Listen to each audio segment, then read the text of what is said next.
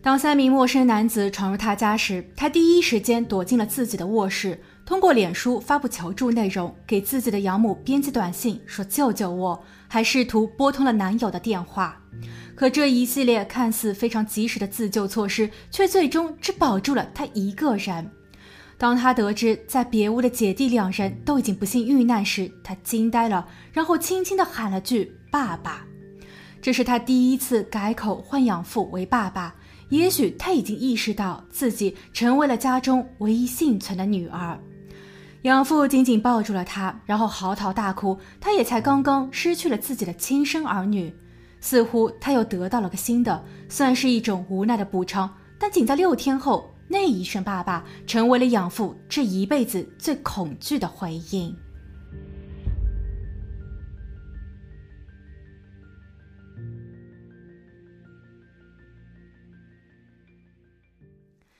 Hello，大家好，我是鬼灵异。今天的案子发生在菲律宾的克鲁兹家。克鲁兹一位家住菲律宾的普通百姓，他本人是教师，妻子是某小学的校长。他家有两个孩子，女儿格文刚成年，活泼善良，在校的成绩也极其优异。他在语言方面很有天赋，英语和德语都快赶上了自己的母语。他似乎对于生物医学更有兴趣，想成为一名医生，救死扶伤。十六岁的儿子路维斯也是一个帅气的小伙，立志于成为一名律师，家里人也都非常支持他。二零二一年七月，事发的四个月前，这个幸福的大家庭还迎来了一位新成员，他叫珍妮斯，比格文仅小了一岁，与格文是好友。其实用闺蜜去形容他们更为恰当。他们一起读书，一起玩乐，享受着青春快乐的时光。他们还在 TikTok 上留下了很多视频。珍妮斯似乎还是很有爱心的。每一次在当志愿者的过程中，看见社区中有流浪猫时，他便会时常过去给小猫们提供食物。不过，关于珍妮斯的来历，没有人能够说得清楚。据他自己说，他来自于一个贫穷的家庭，生父生母都因为疾病离世，孤苦伶仃的他只能依靠救济金勉强讨口饭吃。他能在学校里读书也算是一种福利，而遇上格文更是一种妙不可言的缘分。格文请求自己的父母，希望能够领养珍妮斯，因为珍妮斯快要十八了，他马上就会失去一些针对于低龄的补助。他需要面对的挑战有许多，而这对于任何人而言都不容易。格文向自己的父母表示，珍妮斯会跟自己一样非常的乖巧，将来也一定会孝顺报答爸妈。而且珍妮斯和弟弟的关系也很好，他还能给弟弟辅导功课。身为教师的父母在听后并不反对，他们认为多一个孩子也只是多了一张嘴罢了。而在珍妮斯实际入住后，这一家人确实热闹了不少。弟弟路维斯还让出了自己的卧室给新姐姐，他自己睡在客厅，为的就是能让珍妮斯住得舒服与温馨。但二零二一年十二月十日。家中却只剩下了这位新姐姐。那一天下午一点十五分，克鲁兹在安顿好家中的三个子女用过午餐后，便匆匆的赶回学校继续工作。两点五十八分，他接到了一通陌生电话，对方说：“你快回家吧，你的家里被洗劫了。”克鲁兹立马放下了所有的活，快步赶回家中。三点十五，当他抵达后，却意外地发现，这并不像是入室盗窃那么简单。房屋的前门是锁着的，无论他如何敲门与呼喊，家中的儿女们却没有任何的响应。克鲁兹赶紧绕去后门，在他打开门的瞬间，一股刺鼻的铁锈味扑鼻而来。屋内的场景惨不忍睹，只见他的亲生儿女躺在了一堆玻璃渣上，他们的脸上都被盖了一条毛巾，格文的身上还被披着一条毯子。父亲来不及伤心，他开始呼喊珍妮斯，就是那一位在四个月前刚刚住进了他家的女孩。当他用手机拨打珍妮斯的电话时，忽然他听见了从背后传来的一声“爸爸”。这对于克鲁斯而言太不现实，因为他明明已经知晓自己的亲生儿女都已经没了，但似乎这一声“爸爸”又是挺真实的。当他回头后，意识到这是珍妮斯在喊叫，这也是珍妮斯第一次唤自己为爸爸。珍妮斯说：“刚才有人冲入了屋子，应该是三个男人，因为自己听到了三个不同的声音。他们十分凶悍。弟弟路维斯尝试抵挡，但当他寡不敌众，珍妮斯又似乎看见了一抹红色后，他赶紧溜回了自己的卧室，反锁房门。他依旧能够听见屋外各种家具和花瓶一一被打翻在地的声音。他通过脸书发出求助信息，给养母，也就是克鲁兹的老婆发送短信说：“救救我！”他还试图拨通了自己男友的电话，可没有等他与自己的男友说明情况时，他似乎又听见劫匪们已经离开。他一直都在犹豫要不要打开房门，他也想知道家中的姐姐和弟弟是否都还安好。为了平复不安的心情，他去到了房间内的浴室洗了个澡，然后就听见了爸爸克鲁兹的呼喊声。他哆嗦着慢慢走出了房间，所以此时的他头发还是湿漉漉的。当他目睹眼前的不堪场景时，似乎也显得异常激动。克鲁兹紧紧抱住了他，父女两人嚎啕大哭。警方在不久后赶到了案发现场，从现场所留下的线索可以断定，作案工具包括了锤子、棒球棍以及玻璃瓶等。不久后，遇害的姐弟两人被运走。他们有着模糊不清且已经不成形的脸，所以很难想象他们在生前经历过什么。克鲁兹的老婆在得到消息后，也从学校赶了回来。她跪倒在地上，不停地自责：若自己刚刚留意并查看了短信，兴许她还是有机会挽回儿女的生命。但现在什么都没有了。此案一经媒体曝光，便引发了网上热议。网友们在为这一家人感到伤心的同时，也不禁产生质疑：为何珍妮斯在遇到危险时，第一反应不是先给警方拨打一个电话呢？他在脸书上发布了求助信息，内容为：“救命啊，救命！有陌生人在我的家里，我现在只能躲进房间，我不想死。”但是有个蹊跷点出现了，因为在文字的后方，在如此紧急的情况下。珍妮斯还不忘加上了几个哭脸的表情。珍妮斯的男友在不久后接受警方的询问时表示，他其实有接通了女友的求助电话，但女友并没有说话，背景声似乎也挺安静的。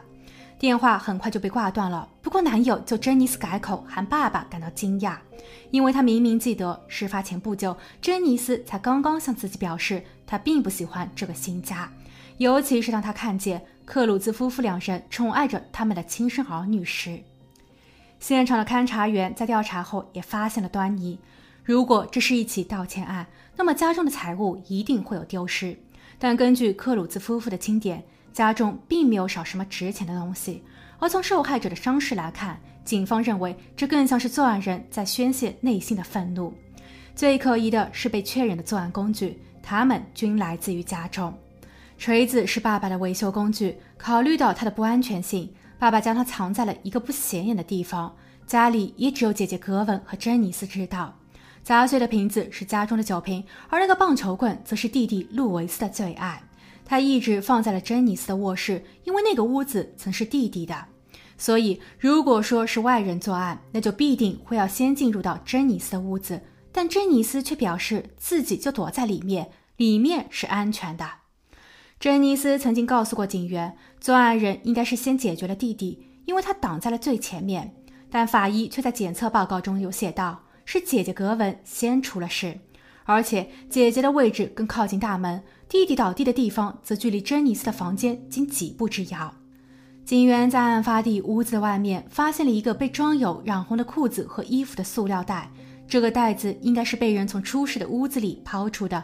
经过对衣服上的红色印记、DNA 以及指纹的比对，他们与珍妮斯相关，所以可以推测，珍妮斯的蹊跷沐浴并不是为了克服恐惧，而是为了洗去作案的痕迹。另外，从现场的凌乱程度以及犯罪的时间来看，警方预估应该还有至少两个人参与了此次犯罪。受害者的父亲克鲁兹哭诉道。那一天早些时候，差不多是十二点五十分，他从工作地学校返回家中，给儿女们带回午餐。珍妮斯在见到他后，似乎有些惊讶，他跑到了房屋的后院。科鲁兹当时并没有多想，只是与自己的亲生儿女先吃了饭，但这却是一家人最后的午餐。现在想来，珍妮斯在那会儿就已经鬼鬼祟祟了。有邻居在事后表示，他在案发日中午十一点左右看见一些男子骑着摩托车在出事屋的外围绕着圈。他当时有些好奇，后来姐姐格文告诉他，那些人应该是快递员。他当天有好几个到付包裹需要签收，可那些人真的全部都是快递员吗？由于珍妮斯的男友有着合理的不在场证明，他的嫌疑被排除。网友们做起了侦探，参与破案。虽然没有追捕到任何可疑人员，但也扒出了一些可能是有关于珍妮斯的身世之谜。二零一三年时，网络上曾有一个帖子，一位母亲声称自己的女儿沉船离家出走了。她公布了失踪女儿的照片，其长相与珍妮斯十分相似。也有传言说，珍妮斯的原生家庭并不好，她的父母很穷，脾气也很暴躁。她家还有好几个兄弟姐妹，所以每一个人都在争夺那些有限的物资。案发六天后，珍妮斯被捕。面对证据，她终于承认了自己的恶行，但也仅仅只是承认了犯罪，并不愿意交代经过与细节。珍妮斯的生母米歇尔现身了。米歇尔找到了受害者家属，他跪在克鲁兹夫妇的面前表示道歉。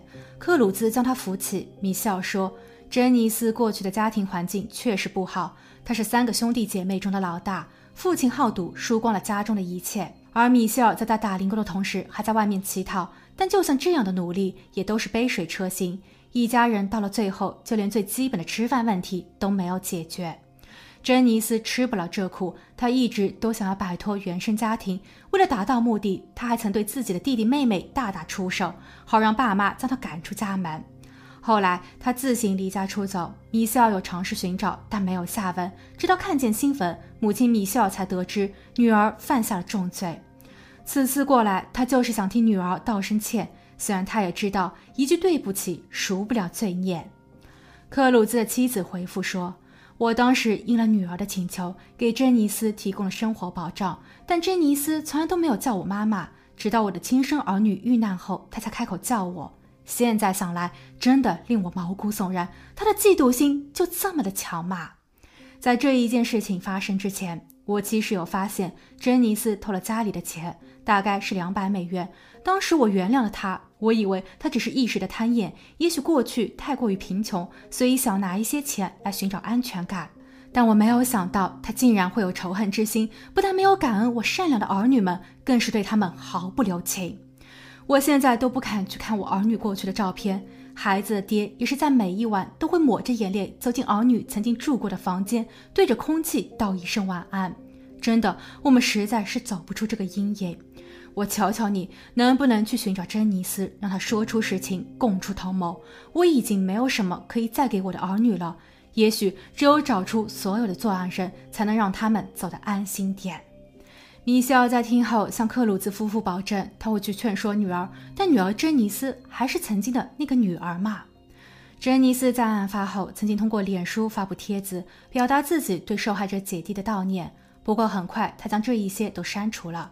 他的某位不愿意透露姓名的朋友表示，在案发前，珍妮斯曾跟自己说过，他想要去亲手干掉一些人。朋友开着玩笑回复说：“那要不义气？”但珍妮斯却很嫌弃地表示：“你会误事的。”网友也从珍妮斯的脸书上发现，珍妮斯的精神状态似乎一直都不是很好。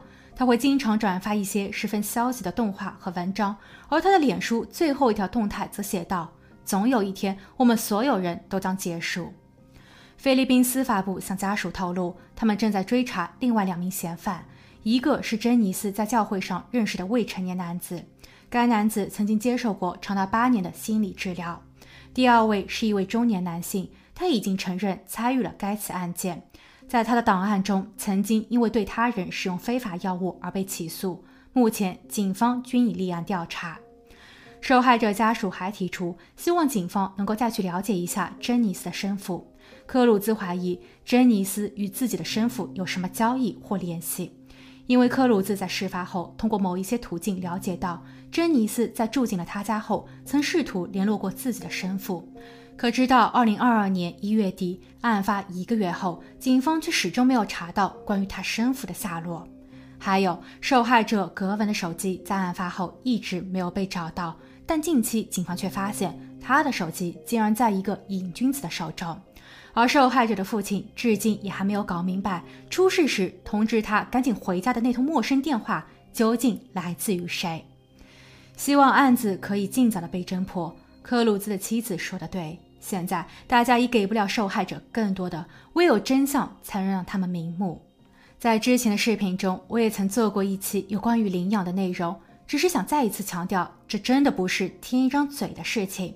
一旦出了问题，根本就没有后悔药。当然，领养本身是一个善举，决定前需慎重。好了，今天的故事就分享到这，我们下期见。